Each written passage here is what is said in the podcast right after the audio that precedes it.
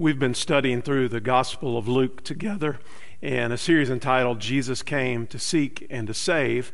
And today we come to a message in Luke chapter 6, verses 12 through 19, entitled The Mission of God in the World. In verse 12, it says, During those days, Luke is drawing us into a larger narrative about the Galilean ministry of Jesus. You remember that Jesus' home base was in the Galilee province, in that region. In the Sermon on the Mount, uh, the Transfiguration, and 25 out of the 35 miracles of Jesus that are recorded actually took place in the Galilee region. Jesus came on the mission of God into the world. Anytime we go on mission, it has the potential to be dangerous but it's especially dangerous when you're coming on the type of mission that Jesus was, because it would ultimately cost him his life. Of course, he willingly gave his life, but there were difficulties along the way and then great suffering at the end on our behalf. I read a story about the Apollo 1, which was in the early days of the space program in the United States. And in 1967, they were getting ready to send the Apollo 1 into space to uh, orbit the Earth and they were doing a test run. So they were there on the launch pad getting ready to do this test run, and something went tragically wrong. Somewhere in what amounted to 31 miles of wiring on the wire had been stripped of its insulation, and that bare wire was near a cooling line, and it caused a violent chemical reaction, and the entire Apollo 1 went up in flames, and the astronauts perished a reminder that a mission can be dangerous. The mission of Jesus was dangerous in the world because he entered into a sinful world. He entered into a world that was full of danger and difficulty. And as Jesus began to do his Galilee ministry, the opposition began to grow. The religious people didn't like what was happening. And these events that are recorded took place probably somewhere around a year before the death of Jesus. And I want to ask this question in the next few minutes as we think about this together and consider the scripture. How did Jesus set up the ongoing mission of God in the world? How did Jesus set up the ongoing mission of God in the world? Well, first, the mission of God in the world depends on prayer. It depends on prayer. Look at verse 12. The Bible says that he went out to the mountain to pray, and he spent all night in prayer to God. Now, Jesus was in his humanity just like us in the sense that when he got to the end of the day and he had been ministering, he had been serving, he was tired. And a typical end of the day for him would conclude with him going to sleep and getting some rest, just like we need to do. But this was a special night. It was a special night because it was the eve of the selection of his apostles. Those people who would be closest to him, who would minister most closely with him as he carried out his ministry on the earth. And in light of all of that growing opposition that Jesus was facing, he was in need of wisdom in selecting these servants. And he was in need of prayer. And not only was this a special night, it was also a special prayer as well. Luke uses an interesting phrase to describe Jesus' prayer that I think is somewhat lost in translation. The scripture says, in prayer to God, but literally it's translated prayer of God. It's interesting because it's the only time that this phrase is used by Luke, and it's the only occasion that we find it this way in the entire Bible. It was in this prayer of God that Christ prayed all night. I think what it represents is that the prayer of God was a deep communion with, between Jesus the Son and God the Father. There's almost this idea here that there was a deliberation within the Trinity as Jesus was determining who his apostles were going to be. Now, Luke's gospel emphasizes for us Jesus as the Son of Man. And he often shows the importance of the prayer life of Jesus uh, in his ministry on the earth. You remember at the baptism of Jesus, Jesus is praying. When the popularity of Jesus was increasing and, and people began to crush in on him and really press in on him because they knew what he was capable of doing, Jesus would slip away and he would go and pray and commune with the Father. Uh, evidently, the disciples had seen Jesus pray so much that they wanted to know uh, what he was praying and how to pray. And they asked Jesus, Lord, teach us to pray. And then we see Jesus near the end of his life praying uh, as he's facing suffering on the cross and, and, communing with the Father. Now, we should remind ourselves, uh, because the mission of God in the world depends on prayer, that we are in total dependence on God. And that's really what prayer communicates. It communicates that we are in total dependence on God in our lives. Prayer and the mission of God are intricately connected. We cannot separate prayer and the mission of God. And we see it time and again later on in the Apostle Paul's missionary ministry and his work, where he would connect prayer to gospel fruit. In fact, he would pray and he would ask the churches to pray for the mission of God that it would advance and not only that it would advance, but that as it advanced, that people would come to know Jesus. So the mission is God's mission, and prayer fuels the mission of God. So we're not asking primarily what we want God to do for us. We're asking for God to do what He wants to do and for Him to do it through us. And in this sense, our dependence on God leads us to the blessing because we're doing what God wants us to do. We're recognizing that we're asking the Lord to fulfill His will through us. There's a 20th century missionary by the name of Samuel Zwemer, and he said, The history of missions is the history of answered prayer. And I think that's so true, even in our day, as we are seeing more and more unreached peoples reached. Those peoples are being reached first by God's people beginning to pray, by God's people having a burden on their hearts and recognizing the need to come to the throne of God and to ask God to move and to work and to bring about His purposes. And we pray and we ask God how He wants to use us, and especially in a time of crisis like we're in right now, our dependence on God is expressed through prayer. We're praying for people who need to know Jesus. We're praying for people who are experiencing difficulties. We're praying for our own faithfulness in sharing Jesus, and then we're praying for opportunities as we share, and we're praying beyond ourselves for our region, our state, our nation, and then ultimately for the global mission of God. So, the mission of God in the world depends on prayer. Second, the mission of God in the world utilizes people. It's God's plan to utilize people. I pick back up reading here in verse 13 of Luke chapter 6, and we'll go through verse 16. When daylight came, he summoned his disciples, and he chose 12 of them, whom he also named apostles Simon, whom he also named Peter, and Andrew his brother, James and John, Philip and Bartholomew, Matthew and Thomas, James the son of Alphaeus, Simon called the Zealot, Judas, the son of James, and Judas Iscariot, who became a traitor. Now, you'll note here that one of the main things Jesus was praying for that night on the mountain was the people who would carry out the mission of God in the world. And it says that Jesus summoned his disciples. What's a disciple? A disciple, very simply, is a follower and a learner. We find this term in the Gospels and in the book of Acts repeatedly this idea of someone who is a follower and who is a learner. In Luke's Gospel, he uses the word disciple some 40 times. And Jesus is praying here not just for his disciples at large, Jesus is praying here for the 12 apostles.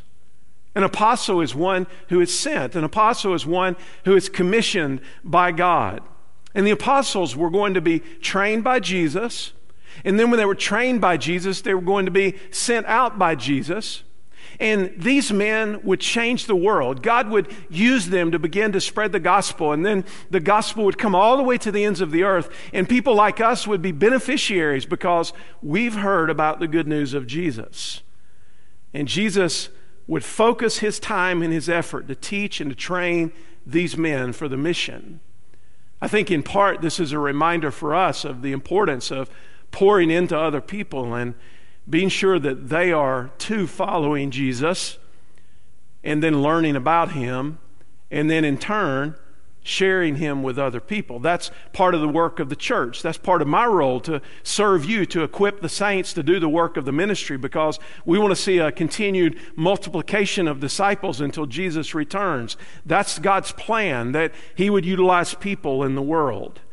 And that's what Jesus was going to do in his ministry. Now, we're not real sure why Jesus chose the number 12. I think likely it's because they represent the 12 tribes of Israel symbolically. And I say that because Jesus later told them uh, that in his kingdom they would sit on the 12 thrones and they would judge the 12 tribes of Israel. So, in part, what Jesus is doing here is he is uh, laying his claim to the nation of Israel as the long awaited Messiah. He's the promise. He's the one who was foretold about all the way back in Genesis chapter 3 and verse 15, where it says that the seed of the woman would crush the head of the serpent. The Old, story, the Old Testament is really an, an unfolding narrative, it's the story of the promise of the coming Messiah. And then in the fullness of time, God sent forth his Son. Now, who were these disciples chosen in Luke 6? The Bible tells us here that they were Simon, whom he also named Peter. You remember that Peter, by trade, was a fisherman, and he first lived in Bethsaida and then in Capernaum. Uh, the name Peter that was given to him by Jesus means rock. It's a description not of who he was when Jesus called him, it's a description of who he would become in Jesus.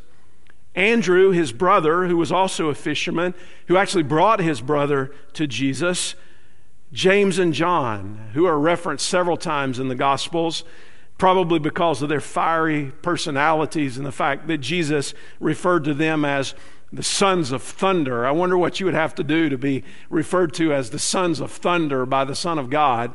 But at any rate, James and John were chosen as two of his disciples. And then Philip, he too was from Bethsaida.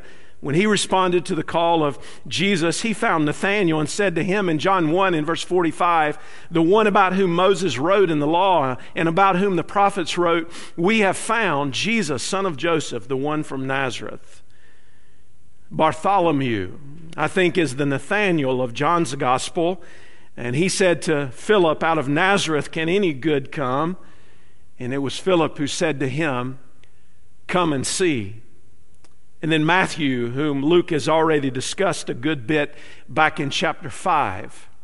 Thomas, who is known to us as Doubting Thomas because of his concern about the resurrected Christ.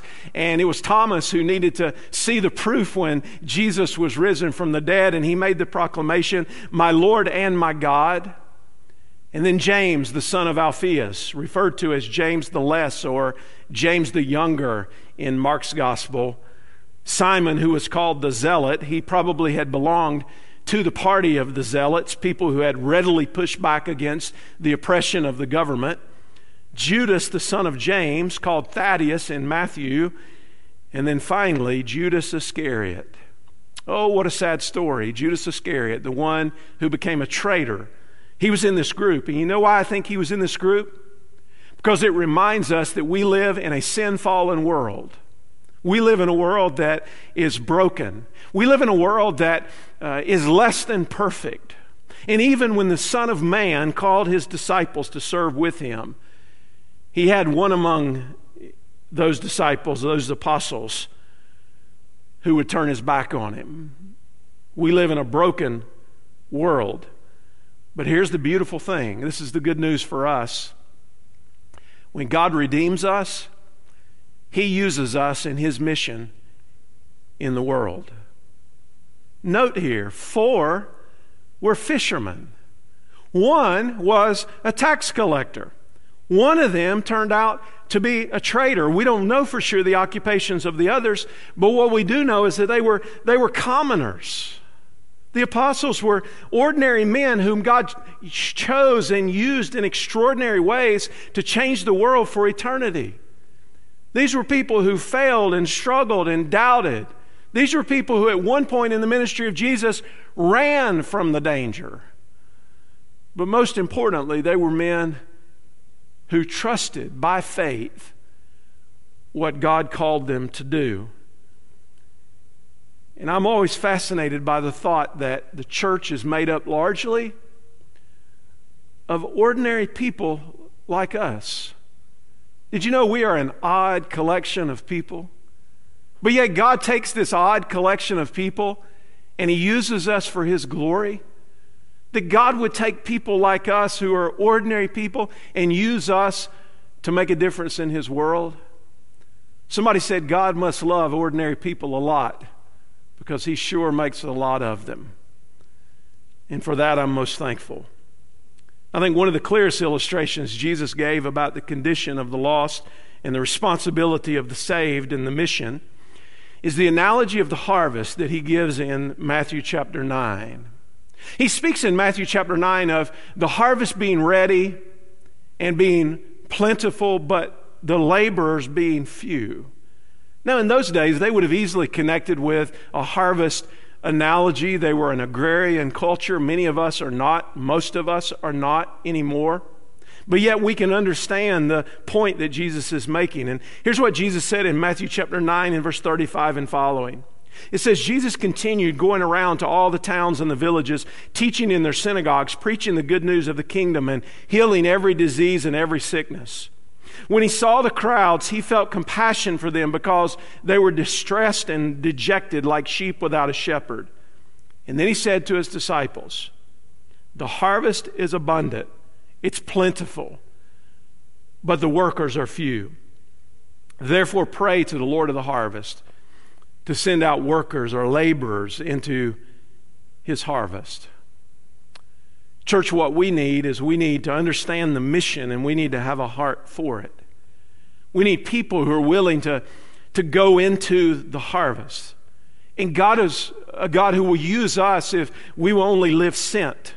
We need to pray for people to be raised up as missionaries and church planters. We need to pray for churches to be planted, even as we're in the season of the Annie Armstrong Easter offering for North American missions. That's the point of that offering, is that we would see disciples raised up as they come to the knowledge of Jesus Christ through the hope of the gospel. And then as disciples are made, laborers will be sent out, churches will be planted, and the mission of God will continue to advance, and we'll have the opportunity to be able to be a part of it. Because God utilizes people in His mission to the world. Third, the mission of God in the world is carried out in power. It's carried out in power. Let's pick back up here in our uh, passage in Luke chapter 6 and verse 17. And we'll read through verse 19. The Bible says, After coming down with them, he stood on a level place with a large crowd of his disciples and a great number of people from all Judea and Jerusalem and from the seacoast of Tyre and Sidon. They came to hear him and to be healed of their diseases, and those tormented by unclean spirits were made well. The whole crowd was trying to touch him because power was coming out from him and healing them all. So it tells us here that Jesus came down from where he was to the people to minister to the crowd. Now, this is fascinating because people were coming from great distances to be healed by Jesus and to be touched by Jesus. It's interesting that these cities of Tyre and Sidon were mentioned because those were Gentile cities. The word of the power of Jesus had spread out far and wide, and the people were coming so they could get close to Jesus because they had needs. And as they came near, Jesus taught God's word, He healed the sick. He cast out demons, and all of this was accomplished through an inexhaustible supply of God's power. Now, what's this connection? Jesus had the inexhaustible supply of the power of God in him, but the inexhaustible supply of the power of God flowed through him. And we are beneficiaries of God's power. We're beneficiaries of the work of God in the world through his power. Later on, the Apostle Paul, the apostle who was called out of due time by Jesus himself, he expressed his understanding of our weakness that provides ready ground for God's power. And here's what 2 Corinthians 4 and verse 7 says But we have this treasure in jars of clay to show that this all surpassing power is from God and not from us. Now, this is an interesting illustration because he referred to the ancient practice of hiding priceless treasure in common earthen clay pots beneath the earth. The treasure is the gospel. The jars of clay uh, is representative of frail humanity. So the point is the good news of Jesus is committed to common people. And when the good news of Jesus is committed to common, ordinary people, the immensity of God's power is seen, and God gets the glory. You see, we got to be careful about drawing attention to ourselves or making the focus on us or even on our church or even on what we're doing in the world. We want the focus to be on God. We want the focus to be on His power. And we want God to get the glory for it.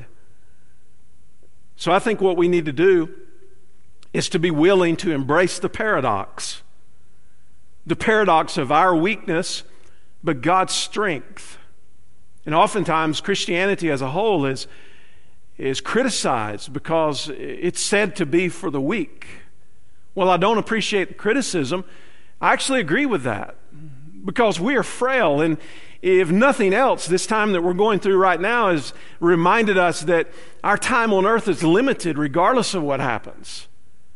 And none of us know what tomorrow holds, but if our faith is in the Lord and our confidence is in Him, then we can depend on His power regardless of what the circumstances are. You remember in the Great Commission, Jesus told his disciples in Acts chapter 1 and verse 8, But you will receive power when the Holy Spirit has come upon you, and you will be my witnesses in Jerusalem and, and in Judea and in Samaria, and then all the way to the ends of the earth. And I think sometimes the reason that the church doesn't experience the fruit that we would like to see as a, as a whole is because we've not depended on the power of God working through the people of God as we depend on God in prayer. And that's what we want to see happen. Because the mission of God in the world is carried out in power. When a person comes to know Jesus and is saved, that is the redemptive power of God at work. When we have a need and we pray to the Father and we ask the Father to meet our need and then that need is met, then that's the power of God that is working in us. We're seeing it on display. And all the while, we're returning the thanks back to God because we're saying, God, none of this would be possible if it were not for your power at work in us. That's how the mission of God in the world is carried out in power. I want to give you this statement, and I'm going to come toward a close. We are blessed to serve our great God in his mission in the world. Let's pray, serve, and trust. Let me say that again. We are blessed to serve our great God in his mission in the world. Let's pray, serve, and trust. The mission of God in the world is the great theme of the Bible. There's that thread that runs through the entire narrative of the Scripture. And the mission of God always points back to the Son of God, and it always results in the glory of God. It's the idea that God has revealed himself to us so that we might know him. And then, because we know him, that we might answer his call. And because we answer his call, that we might be willing to turn other people toward him. So I want to ask two questions as I close. Number one, do you know him? Has there come a time in your life where you've recognized the holiness of God and your sin and your need for him, but the separation that your sin has caused? And that you've heard the good news of Jesus Christ that Jesus saves. and you've called on him in repentance and faith and received him as your Savior and Lord? Do you know him? If you don't, now would be a good time to trust him. There's never a bad time to trust in Jesus, but now would be a, a great time to trust in Jesus because today is the day of salvation. And if you don't know him, you could come by faith and become his disciple. You could become his follower and know not only that you're going to go to heaven someday when this life is over, but that you're going to have a purpose in your life in the here and now. And God will use you in his plan to reach the world that they might know him and bring glory and praise to him. And then my second question is this If you know him, are you making him known? Church, are you living in such a way that you're depending on God and making Him known in your sphere of influence? Your family, your friends, your neighbors, your coworkers, the people that you come into contact with on a regular basis, uh, the people that you interact with in the social media world, are you representing Christ in such a way that they would want to know the Christ that you say you know? Are you making him known? And if you're not, maybe today you want to make a new commitment just to say, Lord, I want to represent you well in the world. And I'm grateful to be a part of your mission. And I want to make you known. And God will use a humble heart like that. God will use somebody that wants to be used by Him. Let's bow our heads together and pray. And after we pray, Pastor Eric is going to lead us toward a closing song, and then I'll conclude our service. Dear God, thank you for this uh, example in the life and the ministry of Jesus as he was facing increasing difficulty. Uh, he sought you in prayer. And if the Son of God in his life on this earth saw the need to seek you in prayer, then certainly we must be in great need of prayer. Make us a praying people. That our faith would be expressed in our dependence and our devotion to you. Thank you, Lord, for using imperfect people like us. Just as you chose those uh, first apostles, you have called us out of darkness and into light to be uh, your disciples and uh, to be your representatives in the world. And we want to do that well. We want to do it faithfully. But God, we can't do it apart from your power. There's no way we can do anything of eternal effect if it's not in dependence on your power. So help us to grow in faith. And Father, I pray if there be anybody under the sound of my voice who has never come to saving faith in Jesus Christ, then now would be the time that they would see your love that you sent your only Son to live and to die and to now live again, that we might be forgiven and have everlasting life. Pray that all of us would receive this great treasure, and then in turn, it would be lived out through the vessels of our lives.